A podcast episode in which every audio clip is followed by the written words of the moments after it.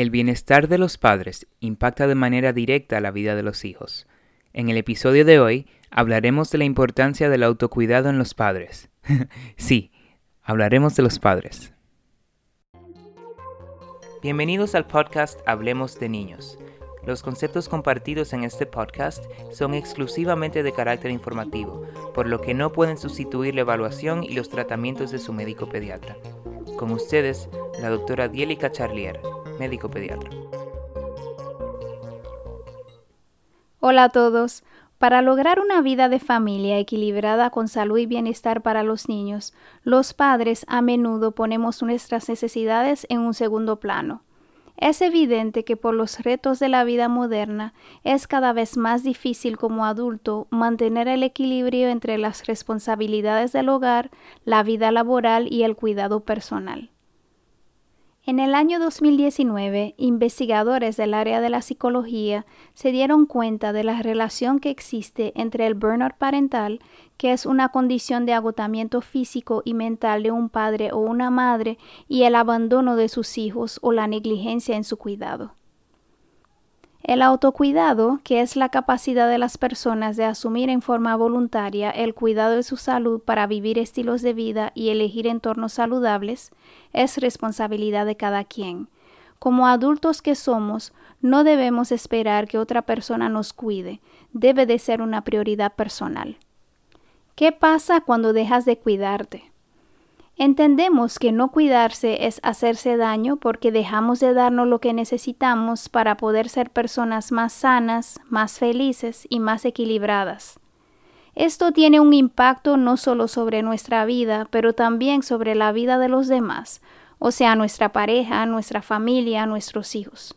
Nadie puede dar lo que no tiene, por lo que la recomendación de hoy es que si no practicas el autocuidado, tomes el tiempo para hacerlo.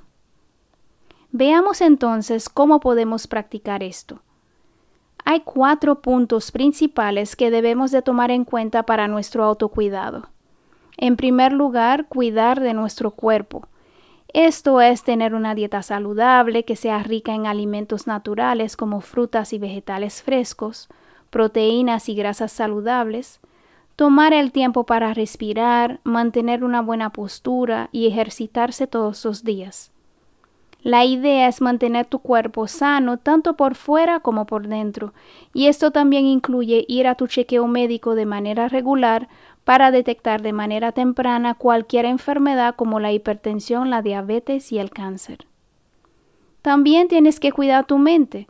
El cuidado de tu salud mental debe de ser una prioridad y en este sentido debes saber cuándo buscar ayuda con un profesional de la salud mental cuando sea necesario.